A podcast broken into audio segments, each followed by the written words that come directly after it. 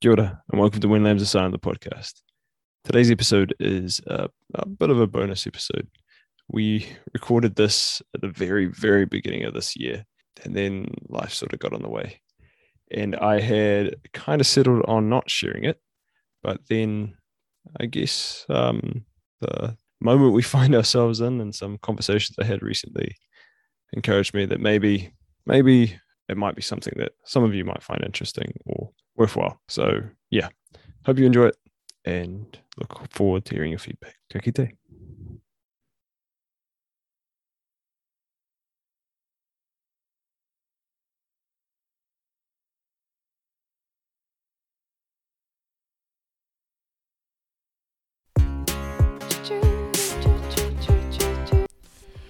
Kia ora and welcome to When Lambs Are Silent, the podcast. You're here with Aaron, and once again, we've got Summer with us. Hey, Summer. Somehow I'm back. Hello.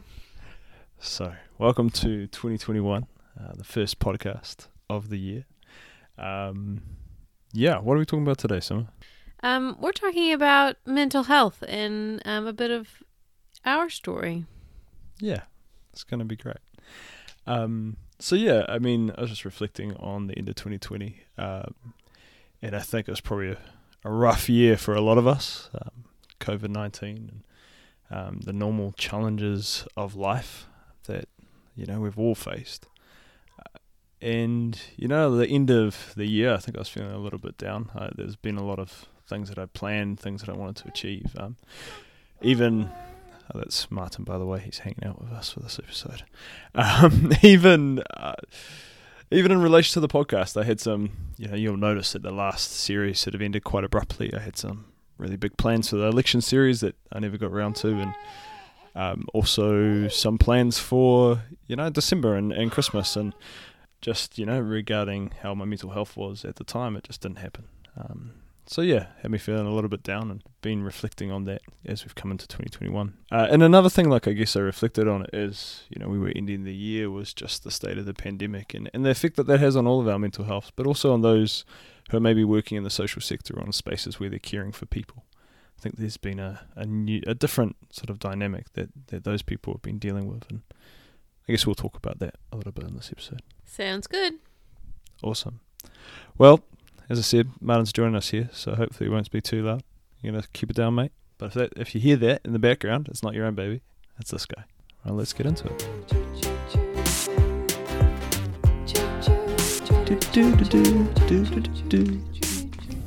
Okay, sorry. I can only walk as far as the rain. Take my time. You're starting. This It's up to you. You're interviewing me.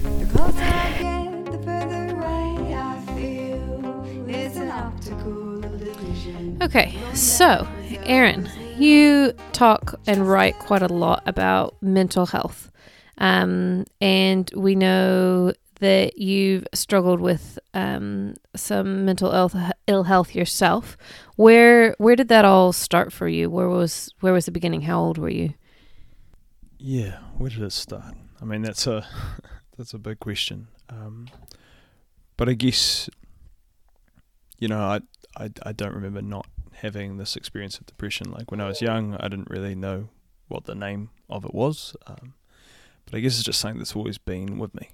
And was there any specific like things you remember when you were quite quite young? Any um, thing that stuck out, a specific um, time or instance that stuck out in your mind? I guess it's mostly, um, you know, the feelings. I remember being a kid and just feeling really overwhelmed with despair, um, just feeling really disconnected and unfeeling, and um, I think that's the biggest thing, um, and just pain. Had this big experience of just being in pain and not knowing what that was about and where that was coming from or what to do about it. And at the time, it was just what it was. You know, I didn't really have any words to describe it or even know that it was a thing. Um, it just was. How was uh, sort of depression and mental health uh, talked about or thought of um, in that time when you were sort of feeling that way? Yeah, I don't know if it was ever directly spoken about, but I guess you get all of these, or I did anyway. These these um, messages from society that you sort of just absorb as a kid. And um, I guess the image of someone that was depressed was someone who was really like couldn't do anything, that was really shut down, that was you know I guess weak, um, was sort of the word that I had in my mind for some reason, though I couldn't tell you where that came from. Um, and then on the other side, you know, coming from a Christian context, the conversations around the depression and specifically around suicide was, you know, I remember a conversation when I was at Laidlaw College and we were talking about, um, you know, talking about depression and suicide, and it came up, and the whole debate around, you know, does a suicidal person go to hell? And the overwhelming majority of people seem to land on, yeah, they would.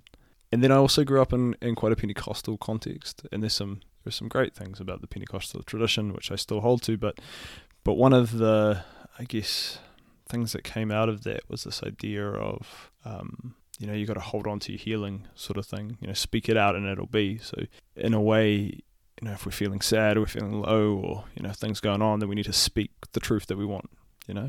Speak joy speak happiness don't you know don't dwell on the feelings. Um, and that made it really hard for me to, I guess deal with what I was going through because I just felt like I needed to be strong enough you know I just needed to be faithful just needed to have faith that you know I'd feel better I'd feel different.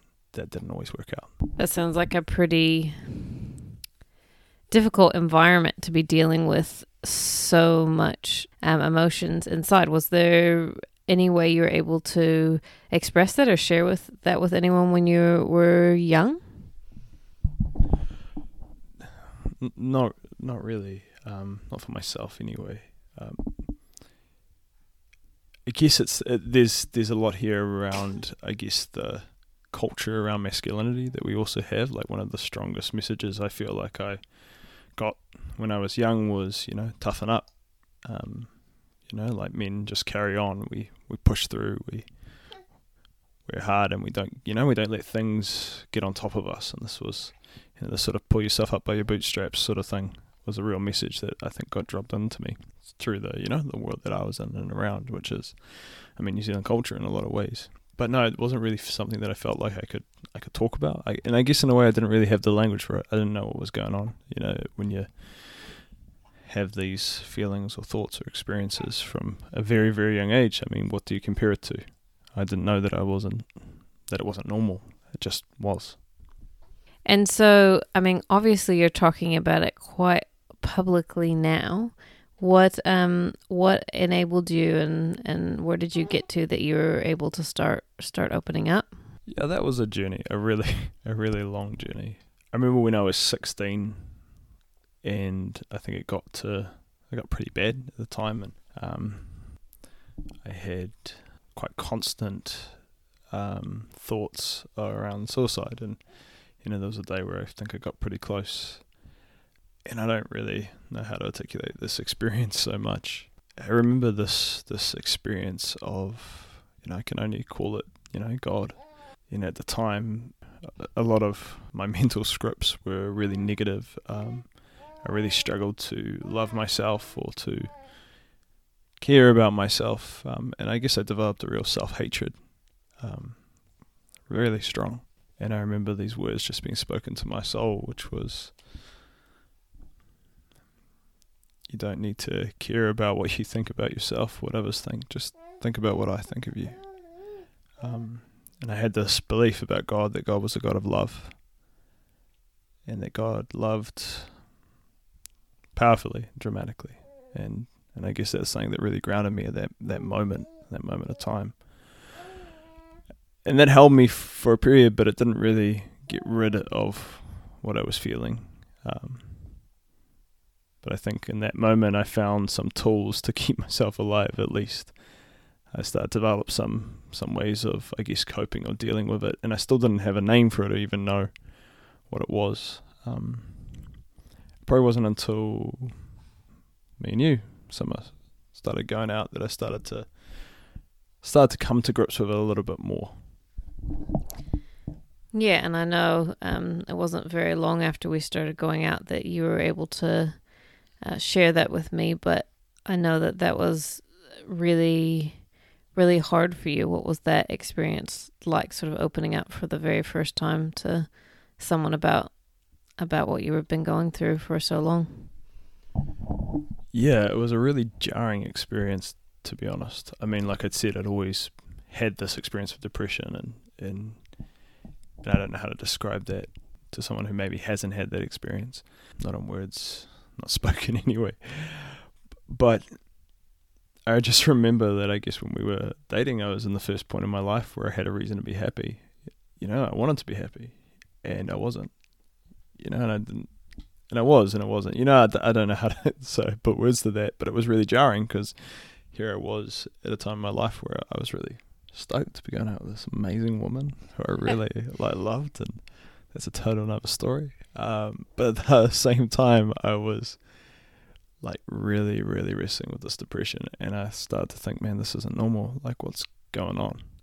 But it was really hard to speak about that or vocalize that because I had this huge fear that you know, if it was depression, if it was real, that, you know, that this amazing woman would love me, that she'd see me as weak, that I would be weak, that I would be unfaithful to God, you know, that it would mean that I was, that I had a weak faith. Yeah, so it was, it was really hard. And it, probably one of the things that really pushed me, that made it almost undeniable, because I mean, at this stage, I had been working as a youth worker for a long period of time and, it was becoming a bit hard when you're helping others deal with their mental health to start to keep ignoring my own. Um, but I remember I was in this training that was all about like suicide prevention, and they listed, I think it was six things, uh, signs that someone is at risk of suicide um, and is struggling with depression. And I was at that time ticking off almost all six, and that sort of was a bit of a wake up call for me. So um, you were able to share, you know, initially share it with me with one person. How then were you able to start um, start opening up and start of start facing um, something you kept kept to your kept to yourself for so long? What what kind of were the the next steps after that? Yeah, I mean that first moment of of sharing that with you, Summer, was probably the hardest yeah, one of the hardest things I'd ever done at the time. It was really difficult to to come to that space, but I, I guess I was able to do that because because of you and how much you cared for me at the time and really were there for me and created a safe space so I could do that. But after that, I got the courage, or hashtag was dragged, um, to talk to our amazing um, mentor and friend Libby Hunt. If you live in Massey, you probably know um, who sort of looks after everyone. And yeah, she was someone who was able to validate, I guess, the experience that I was happening and say, hey, like, this is real. Um, this isn't something that's fake, that, and it's just in your head, and start pointing me in the direction around how to get help. Yeah, and I'll share just um, just a moment of my experience of that. I um, had never really been close to someone who was managing sort of some mental ill health and it was good that Aaron felt safe enough to open up to me and I could tell it was really important my my reaction and I I cared a great deal for him even though we hadn't been going out for very long and I um but I had known him for a long time and I think I felt a sort of responsibility to be yeah, to be sensitive to something I didn't understand, but it was really good because, in a way, it was ex- understanding something um, that had always been there. So it was sharing um, sort of a deepness and, and a reason for sometimes um, the way that you you might go about things or the way that you acted. And so I was able to understand you in in a deeper way. And because I already cared about you then I was able to um to yeah to have a better understanding of what you were going through. And i even remember talking to you and asking you sometimes what what you were feeling. And it was so hard for you to explain to me. But when we had got engaged and we did some marriage counseling they talked about getting people to explain things in pictures um, and so i remember asking you like how do you feel? And when you couldn't tell me asking you to tell me what a picture of how you felt was. And i really wanted to understand because um, for me and my personality i find it hard to empathize with people sometimes. But um, if they can explain to me about what's going on i can i can care and serve and um, and do do what needs to be done for those people that i love. So um, yeah, so we've been both been on a bit of a journey in that, but um, after that, it's been something quite uh, big, big for you, and um, because you are always um, you work with people who who struggle with their mental health um, in in many different ways. How do you think that your personal experiences has impacted on uh, your work, um, particularly with young people? after I started to come to grips that this was depression and naming that that was probably almost harder than ignoring it um, for a period of time. It really shook a lot of my own beliefs about myself. Um, I had to deal with all this stigma, I guess, and yeah, negative thoughts that I had around what depression was and what it meant for, I guess, discrimination of what it meant to be mentally unwell. Um, and I had to really come to a place of, I guess, even understanding for myself what it meant and what it was, um, and that it didn't make me less or weak or, or something other. Um, that it was part of, you know, my experience and and just something that I was I was working through. In terms of how it's impacted my work, I mean, I I, I definitely wouldn't be who I was am now without this experience. And I mean, so it's it's of weird to think of that, but I think I've been learning more and more around how to learn from this experience of depression rather than just seeing it as an enemy to fight. And that was a way I used to think of it a lot um, when I was really coming to grips with it for a long time, and it was helpful, like language at a time around fighting with depression. I never wanted to be a victim of it. Um, but now I can see a lot of what it's teaching me and what it's taught me. Um, and one of those things is, I guess, I've, yeah, I don't know how to exactly put it into words, but I guess learn to love people, learn how to be sympathetic or empathetic to people in a way that maybe I, I'm not sure if I would be able to without this. You um, seem to me, um, as far as my experience, someone who actually manages um, this very well.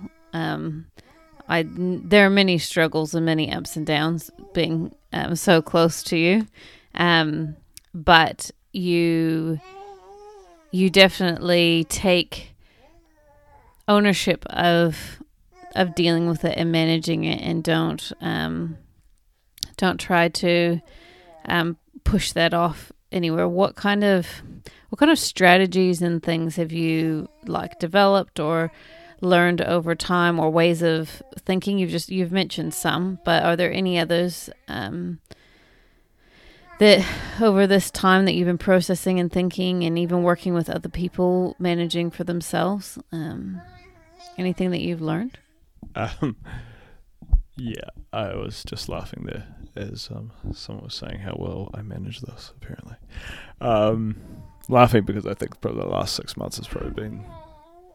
I don't think I've managed my mental health all that well, and there's so much to that, which maybe we'll talk about soon. But yeah, I think everyone's experience is really different, and um, people experience this in different ways, and so I wouldn't want to assume that what's worked for me or what oh, worked in air quotes like what I what I've learned to to manage it for myself is going to be the same as as others um, or even possible for others some people's experience is, is radically different than mine so so acknowledge that but for me one thing is is I mean there's all the generic stuff around you know trying to exercise and eat and and do all that, and, you know, as healthy as you can and get enough sleep, which is all things that I don't do well at all. So I don't really know what you're on about. So what are you talking about? So it must be hard as you are working and supporting people who are struggling with their own mental health to then be be struggling and managing yourself. How does um, how do those things work together? Look, I think a lot more of us probably have challenges with mental health than we maybe talk about. That's something that seems to become more and more clear to me. Um, but in terms of like managing, uh, managing is even the right word, but you know, like journeying with depression and then being involved in a job which um, which is pretty high intensity and where you're dealing with some pretty heavy stuff day to day. Figuring out how to do that well has been a journey in of itself. I, I sort of the end of this year, um, I finally paused, and like I said, like it's been probably some of the hardest six months that it's been for a while. Um, and then something just totally obvious occurred to me um, that you know we've just gone through a year of a pandemic, and I know that experience has been hard for a lot of people in different ways, but I know for myself and, and for those who have been working in the social sector or at least in, in roles where you're supporting vulnerable people, um, there's been this extra thing to it, you know, like we've had to manage our own mental health and, and try to do that well and, and look after our families and, and our kids and um, and the people that are close to us and, and support them through some really emotional and hard times. And then on top of that we've been supporting every day some really vulnerable people who are really going through some real hard times through the anxiety and fear of a pandemic. And um, I think that extra part of managing this whole year that was 2020 um, has definitely had an effect um, for a lot of us, and I know it did um, myself. What I'm learning to do is instead of, I guess, like I said before, fighting or resisting um, depression, but to, I guess, learn from it. When I have these seasons, lean into them, learning that it's uh, maybe a warning sign or a reminder that I need to look after myself better, um, that I need to do things that I know are good for me, whether that be going to the gym or actually making sure that I eat lunch maybe once a week. Um, Summer's giving me a look there. Um, you know, like have time for myself, go to a cafe, you know, read my book or, you know, do some writing or whatever that is that's it's gonna be good for me. Like I find it really hard to prioritize myself and you know, when you're working and I think that's experience is pretty normal for people that are in the caring profession. You know, we get into it because we care about people, but it's really important that actually we look after ourselves. Through that, we're the saying at work, um, quality relationships start with self care. And basically, that we can't look after others if we don't look after ourselves. So, something that I'm really good at teaching others to do, um, and something that I know that I need to do better for myself. You always have a great deal of good advice that you don't listen to, Aaron. Thanks for calling me out. Um, something else that's challenging when you're you're journeying with um, mental health and struggles with mental health is um, is being a a partner and a parent as well. I know that uh, for me, as being sort of your main support person, that it can be a challenge to understand where you're coming from, and I think even though I think we've been married almost five and a half years now, which is, you know, nothing compared to some people. But uh, I still feel that I've got a really long journey to understanding where, what's going on for you, how to best support you, how to not feel pressured to that I have somehow failed when your mental health is not good that to not blame myself for that and also to figuring out how to let you have time and space when when you need it and figuring out how to be there best for you when you need me figuring out how to have my own mental breakdowns such as they are and um and yeah just doing doing life together um, can be challenging, and I think we've probably found it even the most challenging having children, um, particularly a baby who is still awake. It's almost ten o'clock. Little sleep doesn't help. The constant being needed constantly. I mean, I I find that that challenging, and I don't. I'm not sort of journeying with um, depression the way you are. How have, how's how's that going for you? Yeah, um, I mean it's been hard. I remember when we first had our first boy, Wesley. Um, one of the biggest fears I had was that it would affect him. I know that you know if you've got a family member that or a parent that that experiences depression, that the the reality is that you're more I don't know if the word's at risk, you know, there's there's there's more of a chance that you'll develop it yourself and that was a real fear that I had. Um, you know, and, and, and really a real sadness that I'm I'm not always my best self for my boys or for summer or for you, you know, like there's something I really hate about it and I really struggle with. But I guess some really good advice I got from my good mate Josh Taylor at the time was just to be real and to be open and to be honest about it. And that actually, you know, like if our kids understand what's going on for us and if we can, as much as we can, explain how we're feeling and not ignore it, then there's no reason for them to to feel like it's their fault or they're to blame for why I'm acting the way I am today. Um, can help them have understanding, and so I guess that's one of the reasons why I'm motivated to be open and to be honest. You know, like I I want to create something different for my kids. Um, I want my little boys to grow up and you know if they feel like if they have these feelings that they, they can reach out you know if they're experiencing this or anything else that they're that it's just normal to talk about um, that they can get help. It's not saying they feel they have to hide or be ashamed of.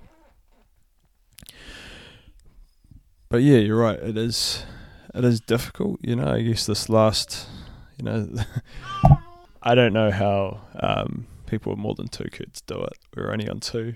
There'd be a whole bunch of people listening to this but thinking we're noobs. But um mate when we had the second one it's like a whole new ball game you know. Um, and it's been exhausting and it's been hard and you love them to bits but at the same time you know there's months without sleep or rest or and it just hasn't been great for my mental health as we've tried to sort of journey through that. And so yeah it's been really hard to find you know time to be able to do the things that like you need to do to stay healthy and to stay well. And yeah i guess besides from it being hard i'm not sure what else to say. It's a it's a different season, um, and I mean, just as a a mother, I struggle to figure out how to to find time to to rest, even if I don't have any time. um, but what, like, maybe you can share with us a couple of um, things that you found really helpful recently in this season. Um, apart from eating and exercise and, and sleeping is there anything else that that in the busyness of, of being a father and a very passionate youth worker and someone who basically just wants to change the world and throws their energy into that what could you possibly do to help ground yourself and all that I guess one of the things that I sort of hold as a mantra is you can only do what you can do. And that's something that I'm having to lean into a lot more as I'm faced with my own inadequacy constantly. It's, yeah, the words that sort of stuck with me um, from when I was a very young youth worker and just feeling the weight of the world. And, and, and it's something that I've held on to, you know, throughout my whole career until where we are today. And, and I guess just coming to terms with that, you know, that I can't do more than I can do. So I can only do what I can do, and, and that's that. I do everything I can do, but I can't do more. And and even just learning, you know, you mentioned busyness. I really am learning to hate that word, um, busy. Just starting to accept life is life. Um, things are the way they are, you know.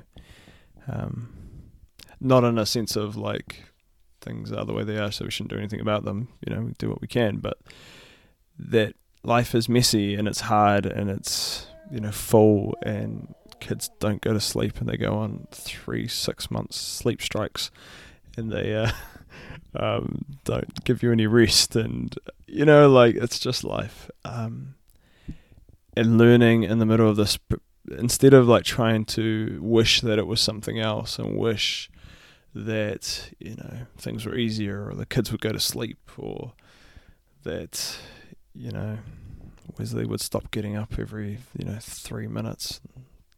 You know, like it's just the way it is. You know, this is what life is. It's beautiful, but it's it's messy. And learning just to enjoy the moments, and for me to like to to sense and to experience the divine through all of these things, through the moments of of joy that these kids have, and, and seeing the world through their eyes, through you know the the three minutes that you get to just sit on the grass um, before someone comes and spits up over you, or um, you know, for the five minutes when the kids are just quiet um, in between them sort of having meltdowns. You know, like to find rest in the moments of fullness. That's that's something that I'm learning more and more of. That's really good. Thanks, honey. I I really admire Aaron and his courage in sharing this and continuing to to press on and I know he does it very little for himself and very much for um, those people whom he loves and who love him and he yeah so I want to thank you for your courage and for for sharing with us. Is there any any final things you wanted to to say? Yeah. Um, I guess you know if this if you're listening to this and this you know this is something that you experience and maybe you know you haven't put the words to it or you're not getting support for it or you haven't you know started to reach out you know I know how hard that is to reach out but you know I just encourage you that you're loved and that you are enough um, and things are hard and sometimes life sucks and that's all true but you are very much loved and if you're a friend of someone that you think maybe maybe dealing with this, maybe experiencing um, depression or anxiety or whatever that is, um, just maybe to note that it is really hard to reach out. You know, whenever we have Mental Health Awareness Week, there's the you know there's the status that goes up that says, "Hey, you know, if you're struggling with this, reach out to me. You know, I'll be there for you." I mean, that's beautiful and it's great, but actually, sometimes when you're really in that, you need someone to go above and beyond to help you get out of it, to reach out to you and to stop, to not give up, to keep reaching out, to keep being there, to keep asking, hey, are you okay? To keep, you know, just showing that you care. So, yeah, you know, be that person for someone if you can. Um, I was just sort of sitting here reflecting, and I have a mate that, um, you know, that was that for me, you know, before summer even, that probably paved the way. That was someone who sort of reached out to me a lot and he probably doesn't know what he did for me in that, but showed me that someone someone cared for me. So yeah, you can be that person for someone else. And and I guess just speaking to to people who are in the the caring profession, if you're, you know, someone who, who works to serve others, like just remember you can only do what you can do and that you matter too. I think that's something that if we can hold on to going into this new year. Yeah, and I guess from me, for those who are journeying alongside someone who's journeying with depression or other mental health struggles, that it is not at all easy, but these are people that we love and care about, and you're doing a good job. Whatever you're able to do, you're doing a good job, and the do what you can do is something Aaron says to me every day and that's for you too. And we we learn we learn every every day about how to work better as a team and to care and support for one another and um and the the journey can just get better can learn how to better work work as a team and better support one another to um to be healthy and and more whole so keep going even when it's hard thanks for Thanks for joining us for this rather personal episode. I'll let Aaron I'll let Aaron finish off. Appreciate you listening in. Hope it's been helpful in some way. And thank you, Summer, for um, yeah, for everything. For uh, journeying with me through this hard stuff. Glad we get to do it together. Love you, honey. Love you too. And we love you all of you. All of you. You're all loved. Amazing people. Keep being you. You're awesome. Gotta keep that.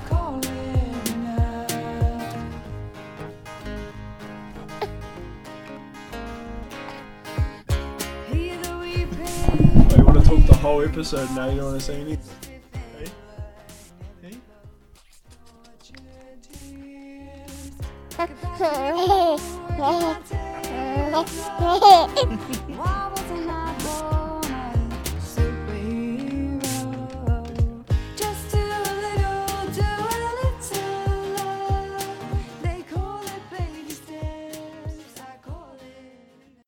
You've been listening to Wind Lambs of Silent, the podcast Rate and review us on iTunes or wherever you are listening, and join the conversation by following us on Facebook, Twitter, or Instagram.